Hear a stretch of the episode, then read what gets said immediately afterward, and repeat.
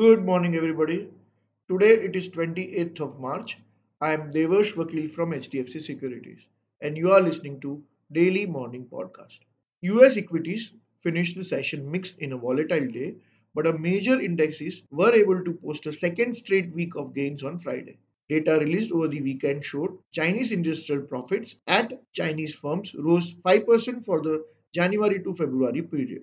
Asian shares have stalled as a coronavirus lockdown in Shanghai looks set to hit global activities, throwing another wrench into supply chain that could add to inflationary pressures around the world. Back home, top multiplex players PVR and Inox announced merger. Emami has acquired Dermicool, one of the leading brands in prickly heat powder. In markets, Nifty fell for the third consecutive session on March 25th, dragged by the consumer durable and information technology stocks.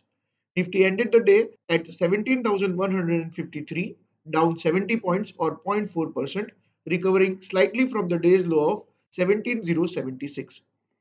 Nifty is finding it difficult to build on the gains over the last few days. Indian markets could open flat to mildly higher today. It could now remain in the range of 17,076 to 17,354 band for the next few sessions.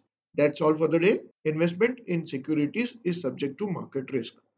For detailed disclaimers, do visit our website www.hdfcsec.com. Thank you for listening in and have a profitable week ahead.